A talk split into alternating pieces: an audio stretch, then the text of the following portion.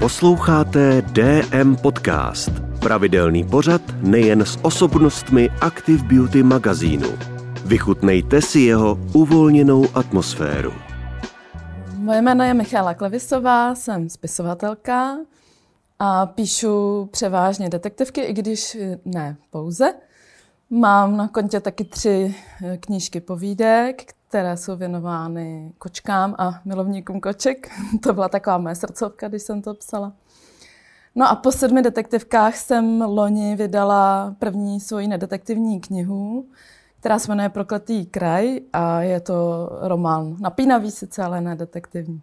Já vycházím při psaní svých knížek eh, převážně ze své fantazie, snažím se moc do nich nedávat žádnou realitu, jelikož jsem přesvědčená, že ta realita by mě v podstatě omezovala. Jak kdybych se inspirovala příběhem, který mi vyprávěla nějaká kamarádka nebo někdo třeba z příbuzných, tak já bych najednou byla tak jako vázaná tím, že bych si říkala, že ale tohle ten člověk by nemohl nikdy udělat. A už bych si projekovala do té postavy toho člověka, který mi ten příběh vyprávěl. Takže tomuhle se snažím vyhýbat. Eh, opravdu si všechno vymýšlím, kolikrát je to složitý a i se třeba úplně zaseknu, protože jak se to všechno musí zrodit mojí fantazii, tak jsou dny, kdy to nejde a to se nedá předvídat. Takže někdy mám naplánováno, že budu celý týden psát a stane se, že jenom sedím a koukám do toho počítače a nenapadá mě nic. No a mám na to takový trik, že mě nejvíc napadne a, a vlastně se odblokuju. Odblokuje se mi to myšlení, když se hýbu, když chodím. Takže já v podstatě chodím na pracovní procházky a to je nejúžasnější součást mojí práce. To vždycky si říkám, že já tu svou práci vlastně miluju. A to je, když jdu, mám baťužek, v něm mám sešitek, propisku a jdu sama někde přírodou a to najednou jede, jo. To se úplně ta hlava, kdyby se probrala a všechno to, co jsem předtím, mi to připadalo neřešitelný a jsem si říkala, že já budu muset ten příběh snad předělat, protože nevím, jak dál. No a teď jdu a půl hodinky nic a najednou po půl hodince se něco stane, stane se zázrak a mě všechno napadne, všechno vyřeším. Sednu si vždycky v lese někde na kládu, tam si to zapíšu. A je to, tohle, tohle je vlastně, moje knížky se rodí v pohybu, rodí se v přírodě. A vždycky říkám, že když bych musela sedět jenom u toho počítače, tak bych pravděpodobně nenapsala nic. A nej, nejhorší bylo, když byl lockdown a omezení pohybu mezi okresy. Protože já jsem uvízla v Praze. V Praze není příroda opravdová, i když nám tady vykládali, že jí přece tady máme takových hektarů přírody, ale to bylo přelidněné. To prostě já, když potřebuji klid, okolo sebe jenom tu přírodu a ne, že tady lidi, tady lidi tak jsem i přemýšlela, že bych přejela okres a že bych měla připravený vysvětlení, že tam jedu přemýšlet. ale, ale já jsem si netroufla prostě, protože já opravdu, je to pravda, byla by to pracovní cesta. Ale není to prostě standardní práce, tak jsem to neudělala a vlastně za tu dobu všichni říkají, to si psala, vy, to si toho napsala, že jako nebyly ty rozptýlení, nebylo. A já jsem nenapsala vůbec nic za tu dobu. Já jsem to úplně dala stranou a prostě to nešlo. No. Takže, takže takhle to je, no. Inspiruju se opravdu jenom tím, co, co vzejde z mojí fantazie. A skutečně historky tam nedávám. Svoje knížky si po sobě čtu mnohokrát, mnohokrát a myslím si, že a, a po každý strašně moc upravuju. A myslím si, že opravdu je to čím dál, tím lepší. Že já jsem ten typ autora, který potřebuje sám sobě dělat takový jako dozor, takovou supervizi. A já na to vždycky koukám, jako kdyby mi ten text poslal někdo jiný. Jako, já jsem leta dělala v redakci a tam jsem četla i texty jiných eh, autorů, takže jsem zvyklá mít nad těma textama nadhled. Vlastně brát to tak, že je to něco, co se musí upravit, vybrousit a teprve pak to bude dokonalý. Takže já dělám sama sobě tu editorku nejprve a vždycky čtu a úplně zapomenu, že to je můj text a najednou, a to je až když je to úplně hotový, ne, nedělám to průběžně, ale až když ta knížka je úplně hotová a najednou vidím a říkám si, ježiš, ta je ukecaná tady a tohle, to, tohle se musí vyškrtat a, a prostě a opravdu si myslím, že to ty věci prospívá. No a když teda to posledně takhle upravím, tak potom to dávám svojí blízký kamarádce, ta se jmenuje Simona Martinková Racková, je to básnířka. Má eh, taky podobný vidění světa jako já. Myslím si, že hodně, jako když pracuje s textem, tak jde hodně přes emoce, což i já dělám. Takže vím, že je to člověk, který tam uvidí to, co já potřebuji, aby tam viděl, nebo bude z toho textu na ně dýchat to, co já potřebuji, aby dýchalo. A ona vlastně udělá takovou redakci, Není to, úplně, není to úplně redakce v klasickém slova smyslu, ona si všímá i takových věcí, jako že mi řekne třeba, hele, ta, tahle postava v téhle scéně by mohla se víc předvést, víc tam právě se položit do toho svého příběhu, zkus to trošku ještě prožít, procítit. Jo? Ona mi takovýhle dává rady, vlastně, ne, ne, myslím si, že neúplně typický pro redaktora. A, a i, i si spolu užijeme legraci, když se pak setkáváme nad tím textem a debatujeme o tom. Takže to je moje první čtenářka. E, tak já jsem už hodně dávno si přála napsat nedetektivní příběh, protože vlastně od začátku, co já jsem ty detektivky začala psát, protože jsem je hodně četla v té době a byla to moje srdcovka, bavilo mě to, milovala jsem britskou detektivku, chtěla jsem si to zkusit.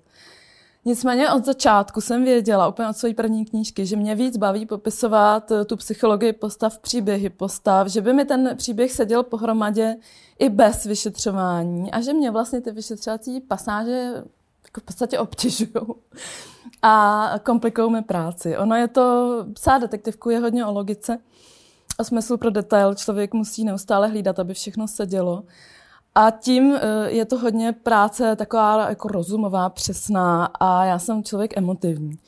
Takže já se vždycky začnu znášet někde v oblacích a, a vciťovat se do svých postav a, a teď si říkám, že akur někam musím teď dodržovat tady, že, že oni, že, že třeba byli tady ty lidi v tuhle chvíli a mohli tam opravdu být, neměli být někde jinde v tu dobu, je, hrozně se mi to tam tlouklo. Takže já jsem se v podstatě už dávno rozhodla, že asi nebudu vždycky psát jenom detektivky. Na druhou stranu eh, čtenáři mají moje detektivky rádi a už ta první knížka měla úspěch a ono je to těžký odejít od něčeho, co má u lidí úspěch. A tím vůbec nechci říct, že by mě to nebavilo psát, jo? jenom jsem cítila, že asi ta moje úplná srdcovka by byla někde jinde. A kolikrát jsem si říkala, holka, proč jsi vybrala na tenhle žánr? Protože je to těžký. Psát detektivku je neskutečně těžký. A já dokávat píšu ten příběh, ty lidi, tak nemám problém. A vždycky, když jsem se někde zasekla, tak jsem se zasekla na tom vyšetřování. Jo? Jestli tak, takový to, dělají to ty policajti opravdu takhle, je to správně, pořád jsem musela být ponořená do literatury faktu o práci policie. Mám doma policejní skripta ze školy pro kriminalisty. Takže to byla taková napůl věda. A já jsem nemohla úplně věnovat stoprocentní pozornost tomu, co mě baví nejvíc, a to jsou ty lidi, to jsou ty postavy. Tak jsem si řekla, udělám sedm dílů té detektivky, to je jaký hezký číslo, že jo, sedmička, no a potom teda konečně, a už jsem v hlavě nosila roky zpátky ten román právě bez detektivů, tak konečně teda jsem těšila jsem se, měla jsem konečně, už jsem měla i poznámky k tomu dopředu a tak, takže když jsem dodělala sedmý díl detektivky, tak jsem se pustila do, do románu. A absolutně je to pro mě jednodušší, to se vůbec nedá srovnat. To je prostě, to je, to je, to je třetina práce jo? a třetina stresu, třetina námahy vůbec i, i jako takový tý psychický. Jo? Takže já určitě se té detektivce vrátím, protože ty moje čtenáři potom volají a baví je to a prostě taky musí autor psát pro čtenáře a nejenom sám pro sebe. Jiná věc je, že ten prokletý kraj je nejprodávanější moje knížka, takže to není tak, že by se prodával méně než ty detektivky. Ale, ale pořád slyším ze všech stran, a kdy zase napíšeš další detektivku? Takže napíšu, ale, ale ještě ji teďka teda nepíšu. Teďka píšu další knížku, která detektivní není. Já si potřebuji odpočinout. Taky, taky trošičku to dělat jako pro sebe. Tak jak jsem, jak když jsem začala poprvé psát, tak jsem psala tu detektivku pro sebe, protože mě tenkrát hrozně bavily. Ale říkám si, byla by škoda ustrnout na tom jednom žánru a vlastně pořád opakovat to samý. Jo? To by se člověk taky mohl dostat do takové situace, kdy píše pořád dokola tu jednu knihu. Akorát obměňuje kulisy, obměňuje postavy, samozřejmě ten zločin, že jo, tu zápletku obměňuje. Ale už, už je to takový, v téhle fázi knihy se stane vražda, v téhle fázi knihy už trošku tušejí, jak to bude, v téhle fázi knihy to vyšetřejí. Vlastně jede se ten samý vzorec pořád do kolečka. A maličko jsem tím byla už unavená. Chtělo to nějakou vízu. A teďka to, co píšu, je zase úplně jiný. Není to ani jako prokletý kraj, je to zase úplně jiný. Je to psaný zase prostě jinak. A baví mě to dávat si nějaký výzvy, dávat si nový, nový, mít nový nápady nápad napsat knížku, která je vlastně rodinnou ságou, kde vypráví babička, pak vypráví matka, pak vypráví dcera, tak ten nosím v hlavě, já bych řekla třeba 15 let. Já si myslím ještě díl, než, než jsem vůbec začala psát tu první detektivku, tak můj úplně první nápad na knížku, kterou jsem teda tenkrát nenapsala, tak byl tenhle. Přišlo mi to, že mě to mohlo bavit, že to bude taková knížka plná ženské energie tří generací. Tady musím teda podotknout, že to nebude o mě, o mojí mamince a o mojí babičce, protože na to se lidi často ptají. Ono, kdyby to bylo o nás, tak to vůbec není zajímavý, protože v naší rodině nejsou žádný zajímavý osudy. My jsme prostě úplně obyčejní lidi. A ani v historii té rodiny nebude, nebo ne, nebylo nic, co by stálo za zpracování. Ale samozřejmě určitá inspirace tam bude, jenom například nějaký hlášky, který říkala moje babička, ale taky velmi jemný, jo. Ne, nebude to prostě náš příběh. Ale protože jsem hodně času trávila s mámou a s babičkou, měli jsme krásný vztah, jezdili jsme společně na dovolený. A, a vždycky nám lidi říkali, že to je úžasný tři generace spolu a jsou jako kámošky ty tři generace. Tak já si myslím, že proto mi to přišlo, že by bylo hezký si vymyslet eh, takovou nějakou naší obdobu, ale lidi, kteří mají prostě ten příběh, který my opravdu nemáme. U nás by to bylo jenom o tom, že prostě někde sedíme na kafe a na dortičku a máme se dobře, jako nebyla by tam zápletka. Takže to, byl, to byla ta inspirace. A konečně jsem si řekla, že když už o tom tak dlouho jim mluvím, protože jsem kolikrát říkala takhle v rozhovorech a mám ještě v zásobě nápad na tu rodinnou ságu, ale pořád jsem to tlačila před sebou a odkládala z různých důvodů. Naposledy mě zadržel covid, kdy jsem to měla už rozepsaný, měla jsem asi pět kapitol hotových a oni mi zavřeli knihovny, archivy a veškerý, znemožnili mi vlastně studovat tu historii, protože tím, jak vypráví babička, mamka, tak musím vědět, tu, jako co se v té jejich době dělo, potřebu, ne, ty, ty informace nemám v hlavě. Že jo? Takže ve chvíli, kdy mi zavřeli knihovny, tak jsem přestala na tom pracovat a právě jsem se rozhodla napsat ten prokletý kraj. Já, původně to mělo být tak, že bude toto a pak bude prokletý kraj, takže já jsem to otočila. No a teď jsem se k tomu vrátila. Sociální sítě nemám a nikde jsem je mít nechtěla, ani jsem je nevyzkoušela. A měla jsem od začátku úplně jasný názor, že vlastně vůbec nechápu, co by mi to dalo. A naopak jsem věděla strašně moc věcí, které by mi to vzalo. A to, co by mi to vzalo, tak zaplý samozřejmě soukromí, to je jedna věc, ale potom, co mi hrozně vadí, je, že když se setkám s kamarádkama, tak oni o sobě už všechno vědí. Tam není o čem mluvit, tam není co si vyprávět, protože oni všechno už vědí.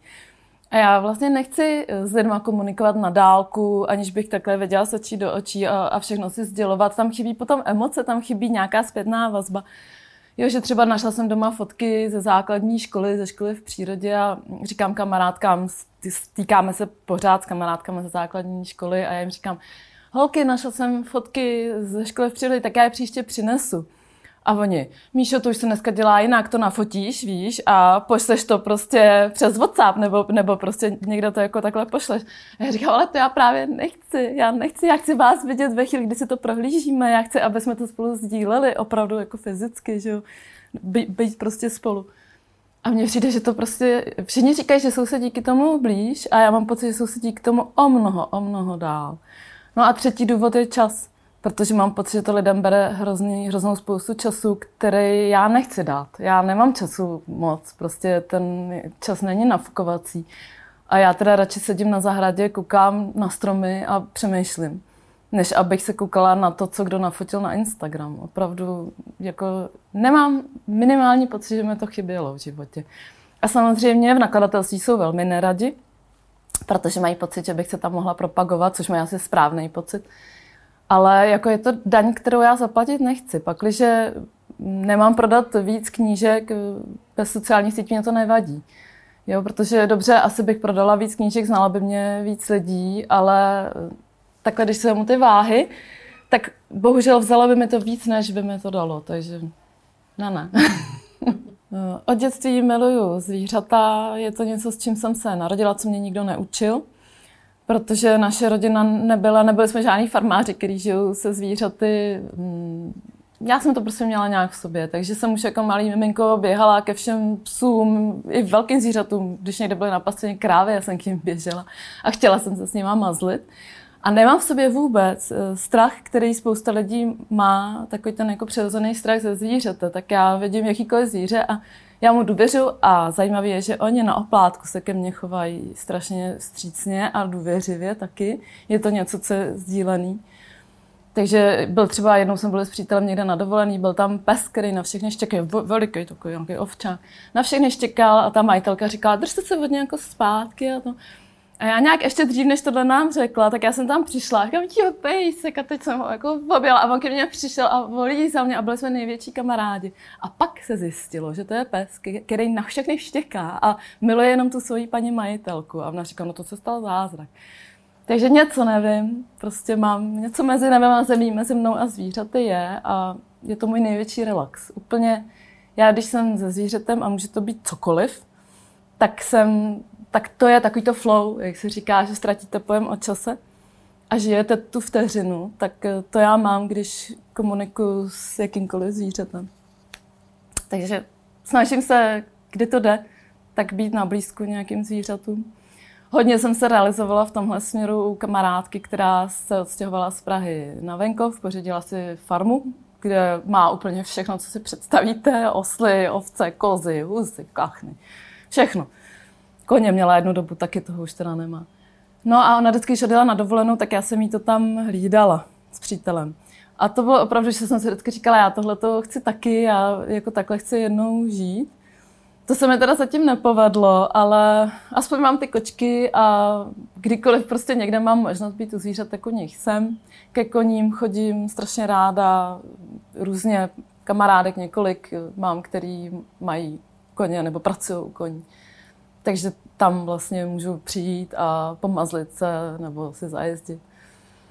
Takže to, to je prostě ten největší relax na světě, no, jsou zvířata.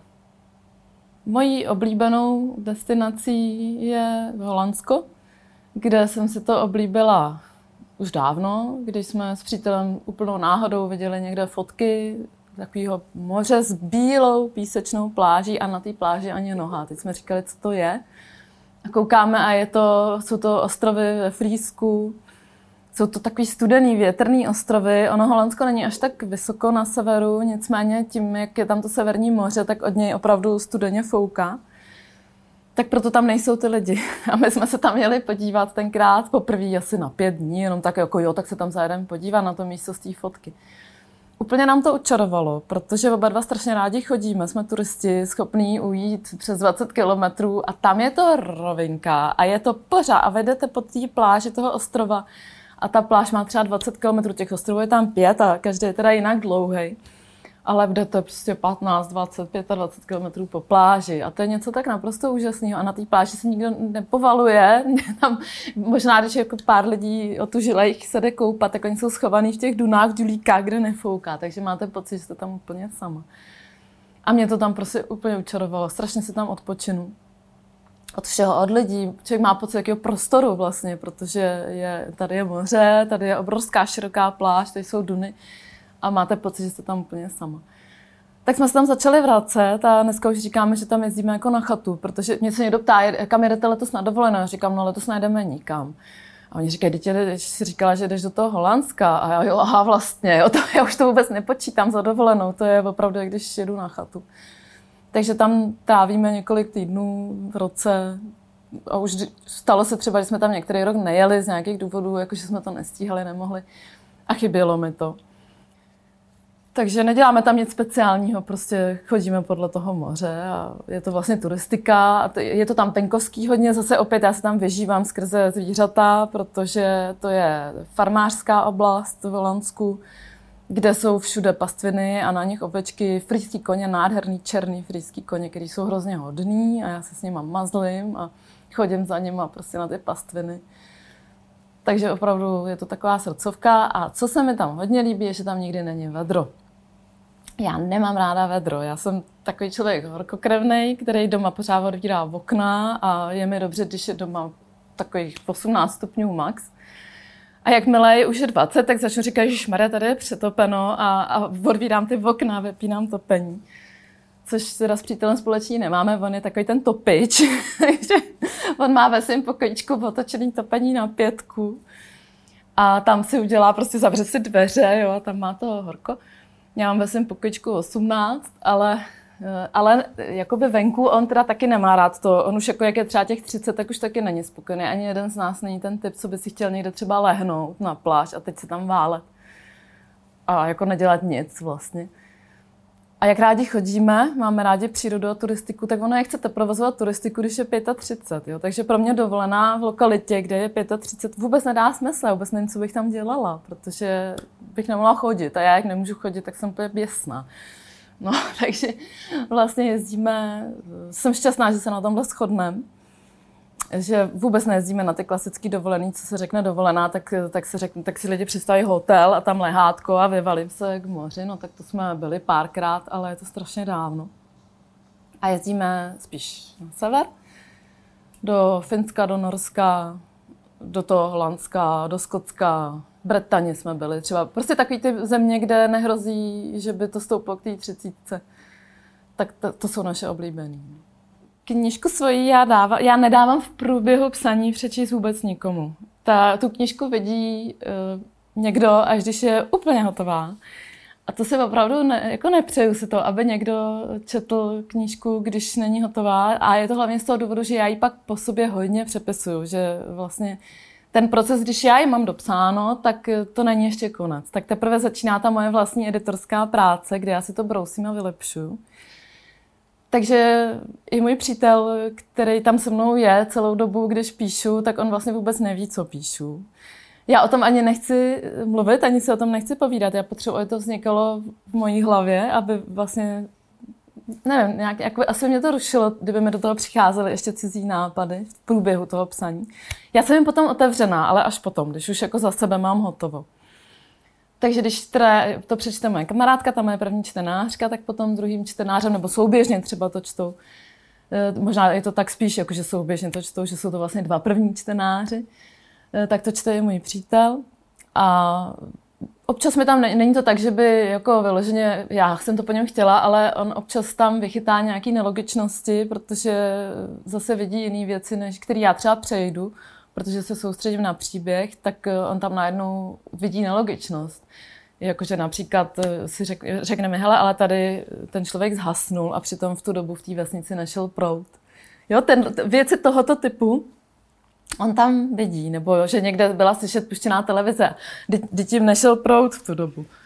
Nebo říká, hele, tady ten kuň, ty říkáš hnědák a teď byl tamhle, to byl ryzák. Takže tohle on tam vidí, za, za což jsem teda opravdu vděčná, protože vím, že v minulosti se i stalo, že takovéhle věci utekly dokonce až do tisku, že to nevychytali ani v nakladatelství ty redaktoři. Ono je to strašně těžké tohle to vychytat, takže jsem fakt vděčná každý, kdo si toho všimne. A jinak on přitom mi hodně fandí, myslím, za to jsem taky vděčná, že respektuje, že tomu dám strašně moc času tak je to moje práce. Ono to není žádný moje hobby. Je to normální práce, vlastně já už nic jiného nedělám. Jo. Takže já když eh, jdu psát, tak vlastně jdu do práce. Akorát je to rozdíl v tom, že teda jsem doma a potřebuji na to klid a soukromí, což si myslím, že je pro partnera asi kolikrát těžký, protože on je třeba taky doma. A teď já jsem zavřená v pokoji, který sousedí s kuchyní a teď slyším, on si tam jde něco do ledničky, že? a já to slyším. A ty už co tam zase děláš? Takže tohle, tohle toho jako je problém, když člověk pracuje doma, jo? Jako vychytat třeba chvíle, kdy se může stoprocentně soustředit. Není to jednoduchý. Já jsem si říkala v jednu dobu, jestli bych si neměla pronajmout nějakou kancelář na to psaní. Ale pak se zase říkám, teď já jsem ráda doma, to je ten největší bonus, že vlastně můžu pracovat doma, že tam mám ty kočky u sebe, že mám zahradu přímo za oknem, že můžu kdykoliv na tu zahradu vyjít. Takže, takže ne, no. Musíme to nějak zvládnout. Těším se, až budu mít napsanou knížku, kterou teď píšu. To je vždycky taková obrovská úleva, že se to podařilo. Protože ve chvíli, kdy to je v procesu, ta práce, tak je tam vždycky takový prvek nejistoty, jestli to dobře dopadne, jestli najednou se někde nezaseknu, nebo jestli ten příběh třeba mi nebude připadat nedostatečně dobrý.